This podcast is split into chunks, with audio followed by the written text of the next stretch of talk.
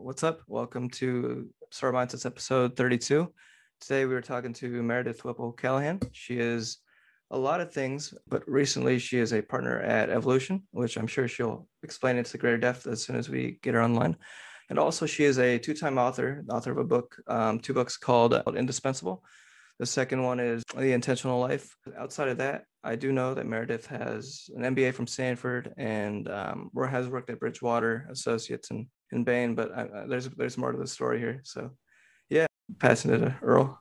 Yeah, yeah, definitely. And uh, just for the audience, you know, um, you know, when Dan and I were thinking about, you know, how do we create an episode specific to leadership, um, I, I, just thought about one person, and it was Meredith. Um, so, you know, when Dan said, "How who do we talk to someone that that has written books?" And also knows leadership. Uh, there's only one person that, that I thought of. And, you know, Meredith and I know each other from our Stanford Business School days. And it's just so amazing on her journey towards uh, her, she herself being a leader and now actually coaching leaders throughout their journey. So welcome to our episode, Meredith. Thank you both. I appreciate it, Dan and Earl. yeah, absolutely. Uh, there's so many ways we could start, but I think just the best one is uh, can you tell us about evolution and, and the work that you do there? Yeah, so talking about evolution is actually a good segue off of your questions around and your allusion to leadership, because uh, evolution is a firm of you know people who are executive coaches and organizational consultants and facilitators who are all committed to raising the consciousness in business by really supporting the evolution of individuals, teams, and systems and organizations. And so, um, so the work that I do there is a mix of executive coaching, team facilitation, and then consultative work where we're really trying to do that to raise consciousness and impact the world through impacting organizations. For sure. And I, I don't know if too many people are familiar with like a, an executive coach. Like what, what, what does that mean? Is that like sort of like mindset coaching? Is that like, uh, like looking at like how to inform their decisions? Is, is that in that range or is it completely um, something else? Yes, executive coaching is a form of individual one on one support, typically for executives, but applicable in many ways for all sorts of different people. And what it does is really focus on two things. You mentioned mindsets, and it focuses on not only mindsets, but also behaviors, because we know that mindset and your internal state, and then behavior and your external action are two things that play together to really inform how you're acting in the world and how you're being as a leader.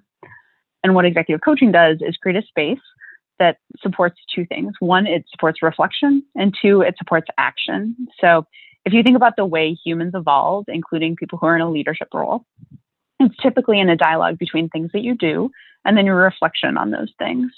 So, executive coaching creates a container where you can talk to somebody else, someone who knows a lot about human development, someone who has pattern recognition around how executives operate, someone who deeply knows the organizational context, in order to really reflect on what am I doing and what am I learning from that?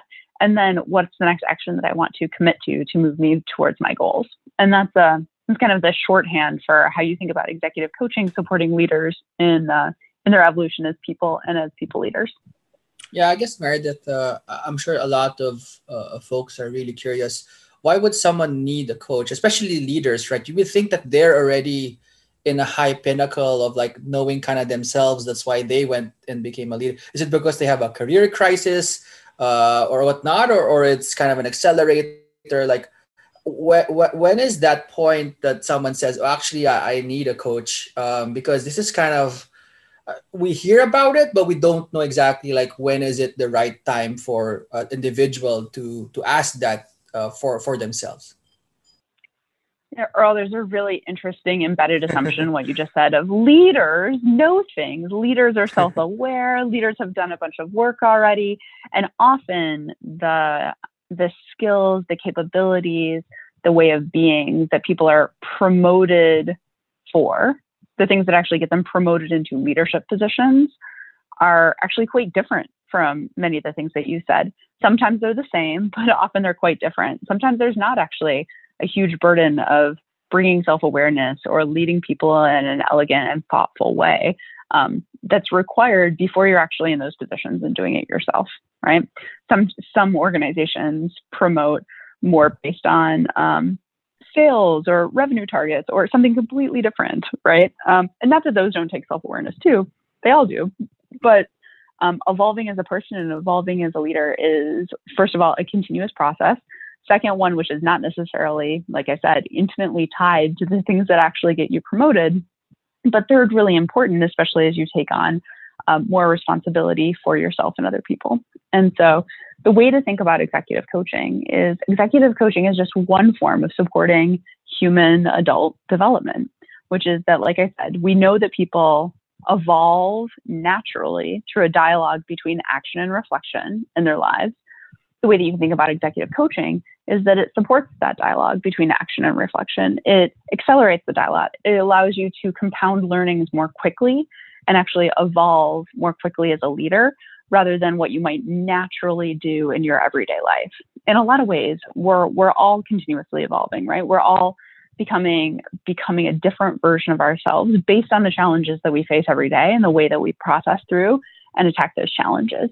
What coaching brings is a consciousness to that process, a consciousness to the choices that you're making, a consciousness to what you're learning, an ability to compound, like I said, compound those learnings faster because you're applying consciousness and bringing your learnings to a different level of depth. And so, to go back to your question of when is executive coaching appropriate? When is it applicable? It's appropriate when you're facing disproportionately when you're facing something that you don't know how to deal with. When you're navigating through a new moment, it could be a new role, it could be a different level of performance, it could be a particular challenge or struggle that's coming up in some capacity.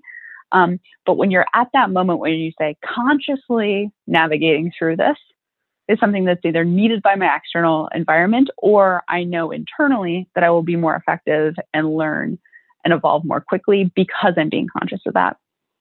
So I have people who, you know, come to coaching for a particular, you know, reason or season. I also have people who come to coaching just because they know they want to be consciously in the fight of becoming better and evolving as a person all the time. Wow. Yeah. Yeah. I, I can tell how um that's that's applicable. And you know, I was listening to your audiobook uh yesterday and seeing about you know the intentional life and that's kind of how it plays into your current uh, work, right? Like coaching and trying to make executives, uh, you know, maybe more intentional, just have you know more confidence behind their actions. I can totally tell that it, it really ties in. Um, but uh, just backtracking a little bit here. Uh, so you went to Yale and graduated with a religious studies uh, major, right? And um, I just wanted to ask you about that since there are so so few uh, religious, um, I guess, major or people with a religious degree nowadays, and and just wanted to ask about mm-hmm. what kind of like inspired that academic route initially. Um, myself, I I kind of do come from like that religious background, not not too far off, but not not not a major right? And um yeah let's just talk about that and then maybe how that sparked your interest to be a consultant and everything else right? When i went to yale my parents gave me the direction that um, any liberal arts degree would be equally useful and equally useless meaning equally useful in making you a well-rounded thinking human being uh, exposed to different types of thinking, exposed to different methodologies, right? Equally useful, essentially, in the course of your uh, development into being a human and adult, and equally useless in terms of none will necessarily uh, advantage you in finding a career, right? Whether you're walking into the career office with an English degree or a history degree, unless you want to do something that's intimately related to those, the likelihood is is that the skills that you will build are those of critical thinking rather than anything particularly contentful. And so there's something lovely in that for me that it really gave me the freedom to choose the content that felt most aligned, the thing that I felt like I was most deeply drawn to. And that had been and continues to be uh, the a lot of the core questions of religion. You know, to me, there's something actually very intimate between the study of religion and the study of culture in organizations and also the study of leadership in organizations because the core questions of religion underneath a lot of it are really how do we act? What are our values?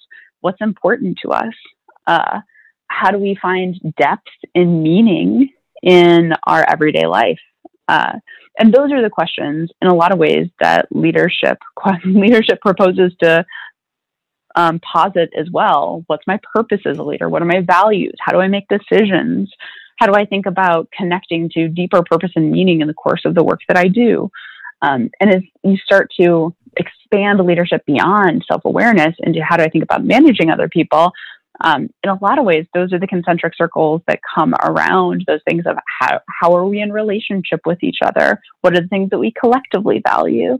What are the ways that are, you know, right and good ways to treat people? Those are those are intimately the questions of religion.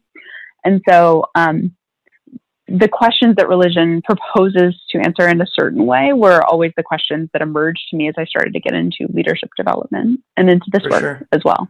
Yeah, yeah, that's so fascinating. And uh, I mean, after that, it seems like you went to Bain and Company, right, which is a major consulting firm. Was that jump um, difficult for you? Just, I mean, not necessarily. You know, I, I'm sure that a lot of consultants say they major in finance or like uh, management or things like that, right? Like, but you have such a unique background coming from uh, the liberal arts world. Did that? How did that jump? I guess just how was that jump? You know, getting getting into Bain and uh, yeah, I mean, maybe it's uncommon for for uh, that route to be taken. I can't speak of what it's like now, but at least at the yeah. time, it was probably more common than you think. There's uh-huh. a certain recruiting philosophy, especially amongst um, consultants, or there was at that time at that strategy consulting firms, that you could take a smart, motivated person and teach them a lot of the content that they needed to know. Especially because if you look at a lot of the Ivy League schools, there aren't programs that are explicitly pre-business or pre-medical, right? So there's there's not necessarily a track aside from, as you said, economics, um, there's not necessarily a track which would clearly put you on the track to be in business. And so people are coming with a lot of diverse experiences, a lot of diverse skill sets.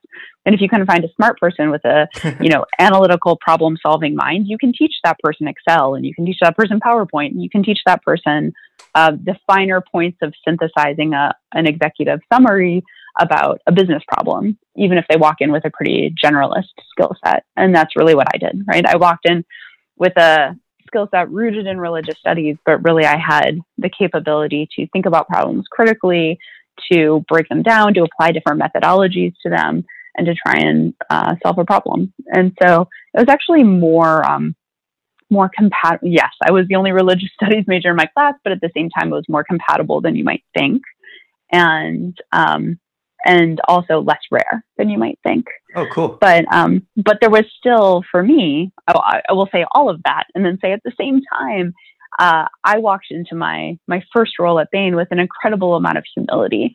I didn't have anything that looked remotely like a finance degree, and I had no finance classes on my resume. And so I really walked in with the humility, which I think was in my service, to say, I know that I know nothing. I know that I can think. I know that I can learn but I know that this content, this way of being, this approach, uh, not only being a strategy consultant, but also just being a professional in the world were things that I, I didn't delude myself that I knew anything about. Um, and there was something about taking a stance of deep, deep humility, especially early in my career, which I think was um, was very helpful actually to get people to uh, support and help me, and for me to be able to quickly learn and get up to speed instead of uh, yeah you know pretending that I knew something walking in the door. That's, that's pretty awesome. Um, you spent a decade at Bain and Company, right, or something like that? Close to a decade, maybe more. Yeah. So I I spent a bit more than a decade, probably a, a decade if you uh, take out my time spent at business school in the middle of it.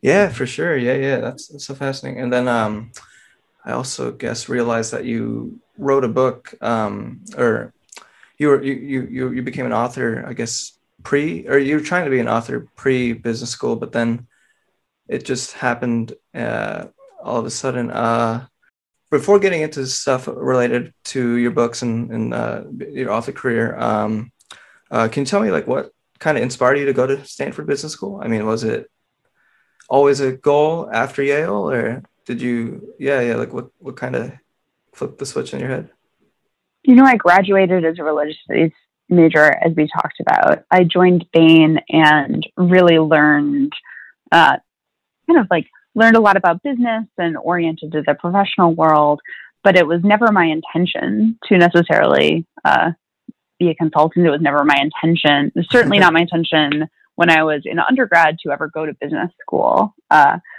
but instead, it was a natural outgrowth of my path and evolution. So there was a lot that I learned being at Bain. Um, some of those things were about the dimensions of organizational life that I was more interested in, uh, around leadership, around management, around interpersonal dynamics. And with that orientation, and also just the general sense that I wanted to go to grad school because I wanted to learn more and have the opportunity to kind of season into more learning in my life. Um, collectively, that meant that getting an MBA made more sense than getting a different type of professional or academic degree. And so, um, and so that was the path that I chose and was lucky enough to end up at Stanford. And I think Stanford in particular was a good fit for me because those dimensions that I talked about in leadership around interpersonal reflection and interpersonal interactions really are ones which I think are well served by the Stanford curriculum and the Stanford culture. And so, yeah, I was, um, I think I came out of Stanford even more oriented to seeing and connecting the dots between the parts of spirituality and religion that were important to me and why that resonated with me, and the parts of organizational life that felt resonant with that as well. For sure. Yeah. Yeah. Just getting into, I guess, religion. By, if you don't mind me asking, what uh, religion do you practice, or did you end up uh, growing up in? Oh, Dan, you're asking such a rich true? question. You the, think so? the writing, well, yeah, the writing exercise that I'm undergoing right now is that of writing my spiritual autobiography. Um, and so there's a version of your question which is answered in 100 pages of manuscript, which Oh, is on my computer right now, Wow. um, which feels which feels hard to synthesize in the moment. But uh, but I can give you a quick answer, which is that I was raised Episcopal, which Oh, okay. is um, you know a broadly theologically liberal, uh, ritualistically uh, kind of like conservative or uh, traditional form of Christianity. And I practiced that through high school and through college. Um, and then in college, like a lot of people, you know, I had an kind of an existential moment and more of an opening, as as we often do, both when we're in college and defining ourselves, but also as we transition from childhood into adulthood, of really asking why these formats and why this set of beliefs um, that I was born into and given um, are Yeah, here yeah. for me. Are they actually the ones that I ascribe to personally or not? And so, in that you know differentiation into first adulthood, I adopted a much more um, a much more kind of like broad based, diffuse spirituality, which didn't necessarily look Christian Uh huh. and that's persisted with me through most of adulthood that um, there's almost a synch- you know a syncretic like uh, combina- combinatory approach to bringing together pieces of um, pieces of buddhism which is where my meditation practice is really really Okay. grounded pieces of hinduism which um, hinduism and really Himalayan spirituality, which come from my ashram and one of the places where my physical practices of spirituality are most grounded, but also bringing together pieces of Episcopalianism and then other pieces of contemplative traditions, um, which are most resonant for me. Particularly, I describe myself as a Jesuit fangirl because Mm, okay. I. Uh, I really love many of the many of the Catholic traditions, especially the contemplative Catholic traditions, um, bring in really incredible both rigor in their thinking around theology and then embodied in contemplative practices. And um, and so the idea of being a contemplative in action, which I steal from the Jesuit tradition, Sure. is also part of my inspiration. And then on top of all of that, you know, I the thing that I studied most when I was at Yale and in religious studies was ritual. And some of the deepest, richest ritual traditions um, are ones like Judaism, in which the the religion is both uh, belief based, but in, a, in an even richer way in some cases, really practice and ritual based and community based. And so a lot of that resonates with me as well. And add to all of that that I was a meaningful part of the Unitarian Universalist Church at some point in my 30s and did uh, leadership programs and social justice programs through there and kind of put all of that in a big shaker Um, add two ice cubes, like shake it up and pour it out, and whatever you get on the other side is some version of kind of um, integrated universalist, uh, slightly new agey spirituality, which runs really deep within me in a reflective tradition. Wow. Yeah. And one thing that we, we, we realize, especially for you know founders and leaders themselves, you know, they're they're highly reflective, right? Um, you know, uh, I mean, especially someone like you, right? I mean, there seems to be this process of always like looking out and looking in and have this feedback loop in a constant basis. Um, mm-hmm. I, I, guess uh, you know, kind of related to that, um, you know, we're all curious on on being an author because it also is a process of reflection and reflection where the output then is basically, you know, uh, prose, right? Uh, how is that transition from, you know, yourself, you know, being a leader and then eventually like having both the motivation, the discipline, and also you know the courage in order to kind of put pen and paper and say this is something I want for the world. Mm, so let's take your first point, which is that there's a your observation around leaders being particularly reflective, uh, which I find to be true. It's um, when I talk about my work as an executive coach and supporting the the cycle of action and reflection that's just supporting the cycle of what people are ideally doing anyway, in terms of really, really consciously, intentionally reflecting on their values, reflecting on their decisions, reflecting on their actions, and then making a conscious choice of how to act in the world, gathering data and feedback of how that action goes, and then coming back and reflecting again. The best leaders that I see often use external structures to do that, like an executive coach. The best leaders I see often also have their own internal structures of doing that, whether it's checking in with themselves on a weekly basis or journaling or they have a, a running practice or they constantly they use their time in the car when they're driving to work as their reflective time they consciously design that time into their lives to be thoughtful and reflective in a complementary way to action, which the world often forces us into. So, first of all, yes, I, I agree with your assessment that reflective capacity is a meaningful aspect of leadership. And then, second, your question around how does that reflective capacity then transform and shift and morph into something else when you write? I, can only speak from my own experience, which is first of all writing nonfiction, which ranges from uh, narrative nonfiction to more conceptual nonfiction um, in the business and leadership and self development spaces. Um, and then how does that show up for me? Well, for me, the reflective practice is the foundation of everything else. So my personal reflective practice and the work that I do in journaling is the content that ends up being refined and shifted and becomes more conceptually clear and often more universally applicable as I do my writing, right? So everything for me starts with personal experience, the reflection on personal experience, the codification and universalization of what that personal experience is, and then the presentation of usually concepts embedded within personal experience that can be of service to others that's usually how it goes for me. I have no idea how it goes for other people. I've sure. never written fiction. I think I'd be terrible at writing fiction. I can imagine that that fictional process might be totally different from what I just articulated, um, but mine is really gr- grounded in that reflective process. Wow. And then you also uh, referred to courage in there and courage to write. And I find courage to be such a funny, um, such a funny thing, right? It's things that often are not particularly courageous to you. Look courageous to other people because courage is just our definition of what um, there's something that seems hard or risky sure. to do and it's just finding the inner resources to actually do the thing. And then different things look hard or risky to different ones of us so uh, I can even tell it shifted in my experience that it seemed like I needed a lot of courage. It felt like a courageous act yeah. to publish my first piece of writing online.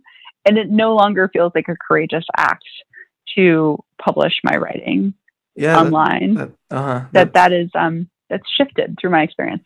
That's, that's so fascinating. Um, yeah, I think, you know, I was listening to the audiobook yesterday and something that you wrote was emotions don't equal actions. And there's just so much that uh that uh you know has got me thinking about um why people and myself included uh you know feel a certain way. But then you know I what I've noticed is that emotions kind of equal paralysis for me or like mm. you know like it's, it's the wall but sometimes they can be good and it's just so hard to manage that and, and think about that. Um and I also love how you're you know incorporating religion and business. I don't ever think that has ever come across my mind before with with any anything really. Um, it is pretty interesting. Uh, but you know, getting into your book.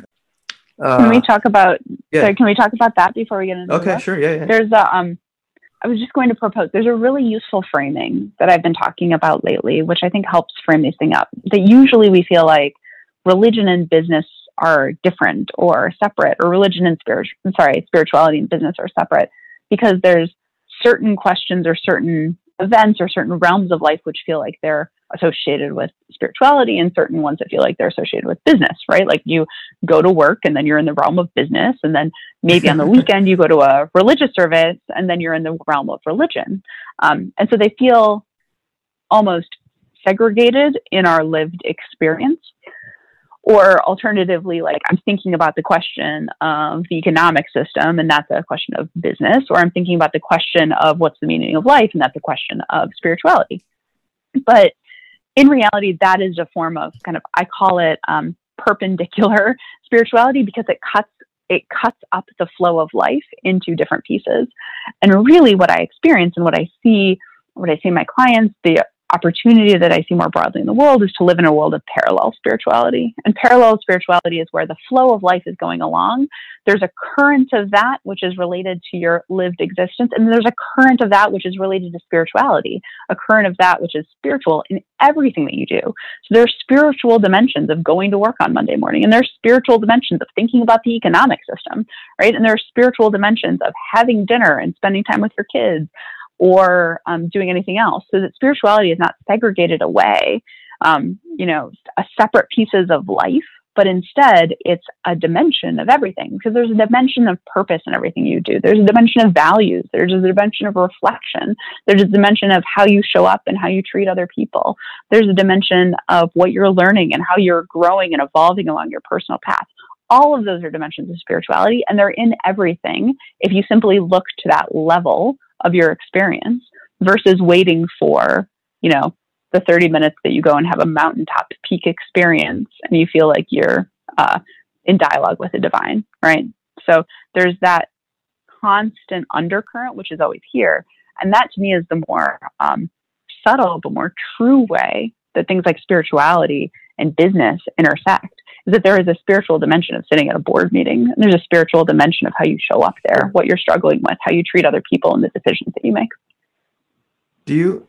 I guess this is a like an interesting question or something to talk think about would be since work has just been a lot of Zoom meetings uh, for the past year. Do you feel like spiritual manifestation or that connection is also present over uh, the camera, and, and uh, aside from you know uh, you know, physical interactions in that meeting room? What do you think there?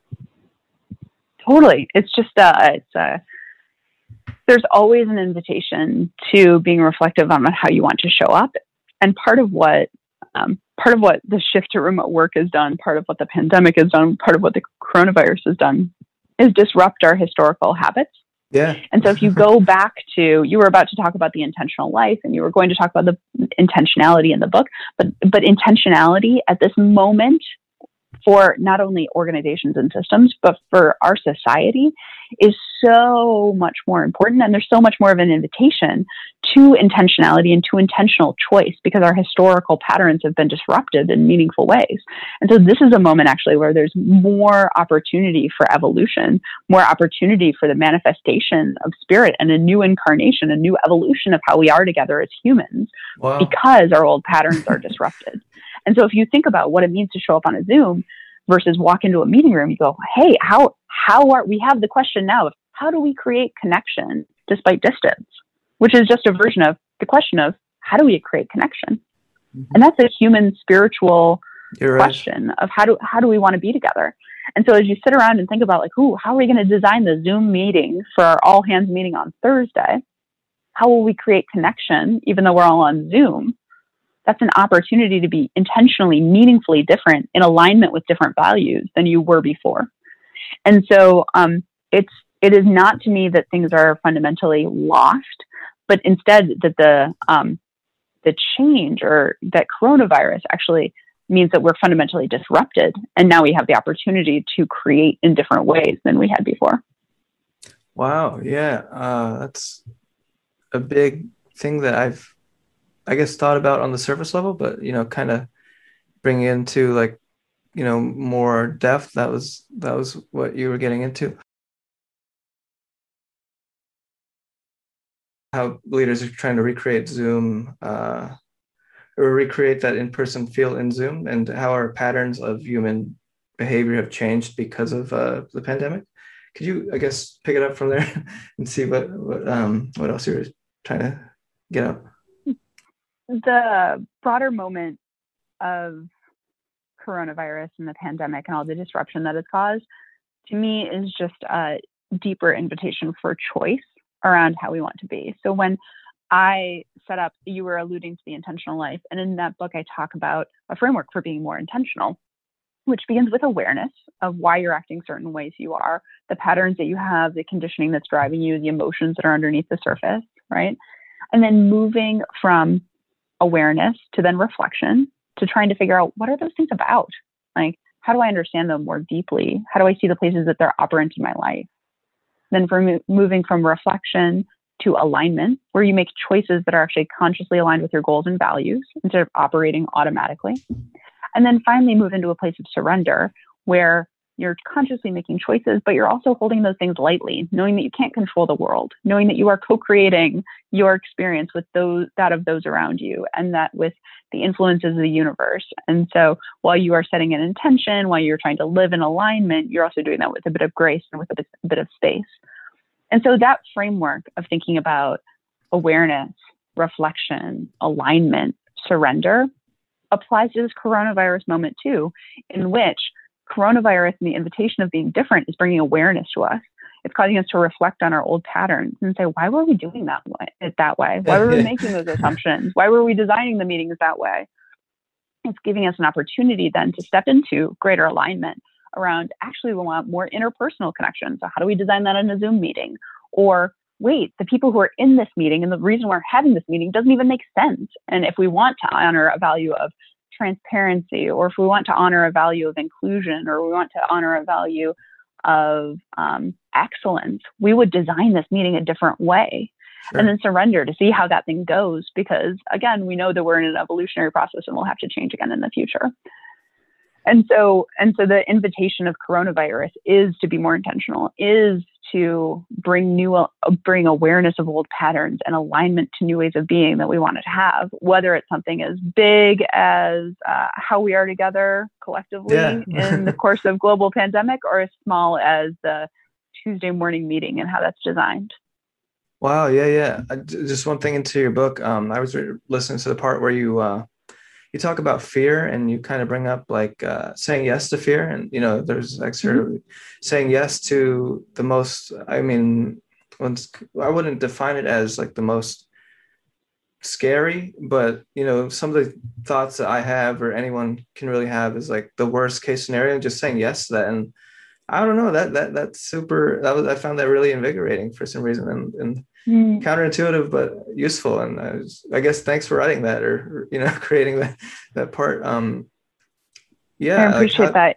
Yeah yeah. How, how did you realize to do that? Or like what are you reflecting on that what do you say or how do you feel about what you wrote there now i guess? You're talking about the essay and fears as a part of the intentional life which is part uh-huh. of that uh, part of that first chapter of the book part of the first part of the schema I just described around awareness because becoming more aware is not only becoming aware of your beliefs, but also becoming aware of your conditioned patterns, your emotions, and fears, like you said, as part of that. And often when fears come up, we have this instinctive, natural inclination to say no to them, right? We want to fears come up and we want to avoid them becoming true. We want to we want to say no to them. We want to squash them. We want to avoid them. We want to make sure that uh, the things we fear don't come to pass.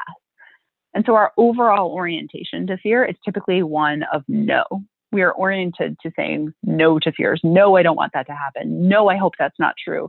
No, I don't want to do anything that increases that likelihood of that. And the power in shifting that from a no to a yes is actually that the fear stops taking up so much space in our lives.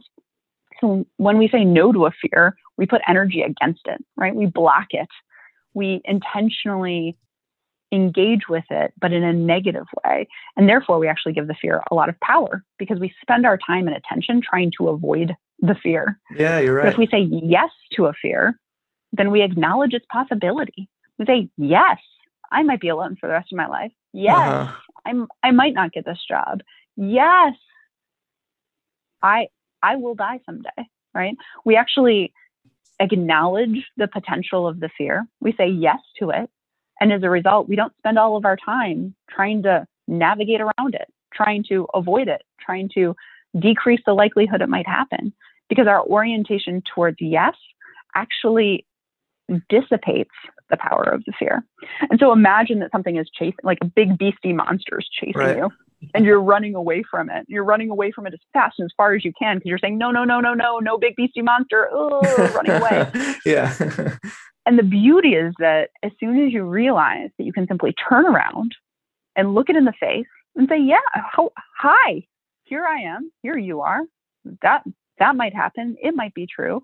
It's almost like you turn around and it and it just runs right through you or it it disappears in the face of it or you realize it's not as scary as you first thought it was. Yeah is yeah. that you again you you expand to be able to make all of the choices that you want without having these dark corners of your life that you're spending lots of time trying to avoid.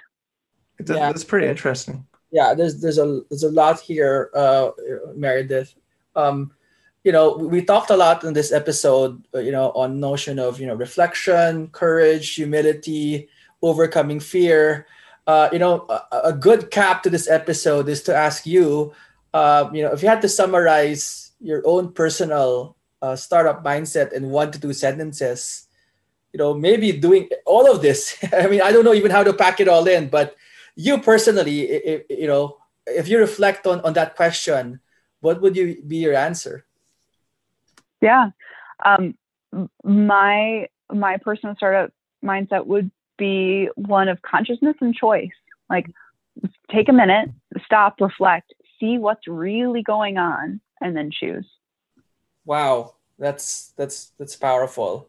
Um, another one that is kind of the the fan favorite question of, of our podcast is, you know, you go back in time. Uh, maybe you were in Yale or whatnot um, you had to give advice to your 20 year old self to discover your own personal startup mindset, knowing what you know now, what would you tell her when you go in front of her and and and give her advice? Yeah, so my advice to my 20 year old self would be uh, life is long and learning is iterative. So uh, you can make nearly any choice you want at any given time. And what's important is that you reflect on what you're learning as a result of it and adjusting along the way. I think my 20 year old self probably found it really important to get things right, really important to be right, really important um, to make each decision effectively and accurately. And I was probably um, too tight, too controlling, and too precious about all of that. Whereas if I was to give myself um, advice from this perspective, it would be you'll make some good decisions, you'll make some seemingly bad decisions. You can't tell which is which, but the whole point is that you learn from all of them. To make a decision, move forward, see what happens, learn from it, incorporate, and evolve to the next thing. I think it would help me probably. Maybe I wouldn't have made any different decisions along the way, yeah. but I think I would have held them all a bit more lightly and understood that um, that the failures and the things that felt wrong or bad were really beautiful parts of the journey. And I probably would have embraced them in a different way. No, that's that's amazing. Um, just just basically now thinking of even kind of my life to see that you know the key is to just make a decision learn and then iterate and it's life is a continuous learning process right and that's one thing that makes life beautiful yeah meredith i mean this was uh really i guess eye-opening or i mean unique in the sense that we you know traditionally just uh, spoken to people about like how they run a business and things like that but you incorporate like an element of like uh, how how to make decisions and like be conscious about it in in in a very I don't know just uh, like a helpful I, way helpful way. enlightening how we say it enlightening oh my gosh. Yeah that's that's what he was that, yeah that's a great way to phrase it. Well I guess thanks so much for coming on the show and and uh if if listeners want to um read your book or like you know figure out what you're, you're up to right now like how, how do they do that? Sure. So both of my books are on Amazon and also available and on other many other websites. So the first is Indispensable: How to Succeed at Your First Job and Beyond, and the second is The Intentional Life: Reflections from Conscious Living. Um, you can find both books both books there. You can reach out to me through my website meredithwhipplecallahan.com and you can also sign up there for monthly love notes. I send out monthly love notes, uh, which are reflections of this nature on the spiritual spiritual dimension of everyday and organizational life. Um, and would be happy to be in dialogue with any of and all of you.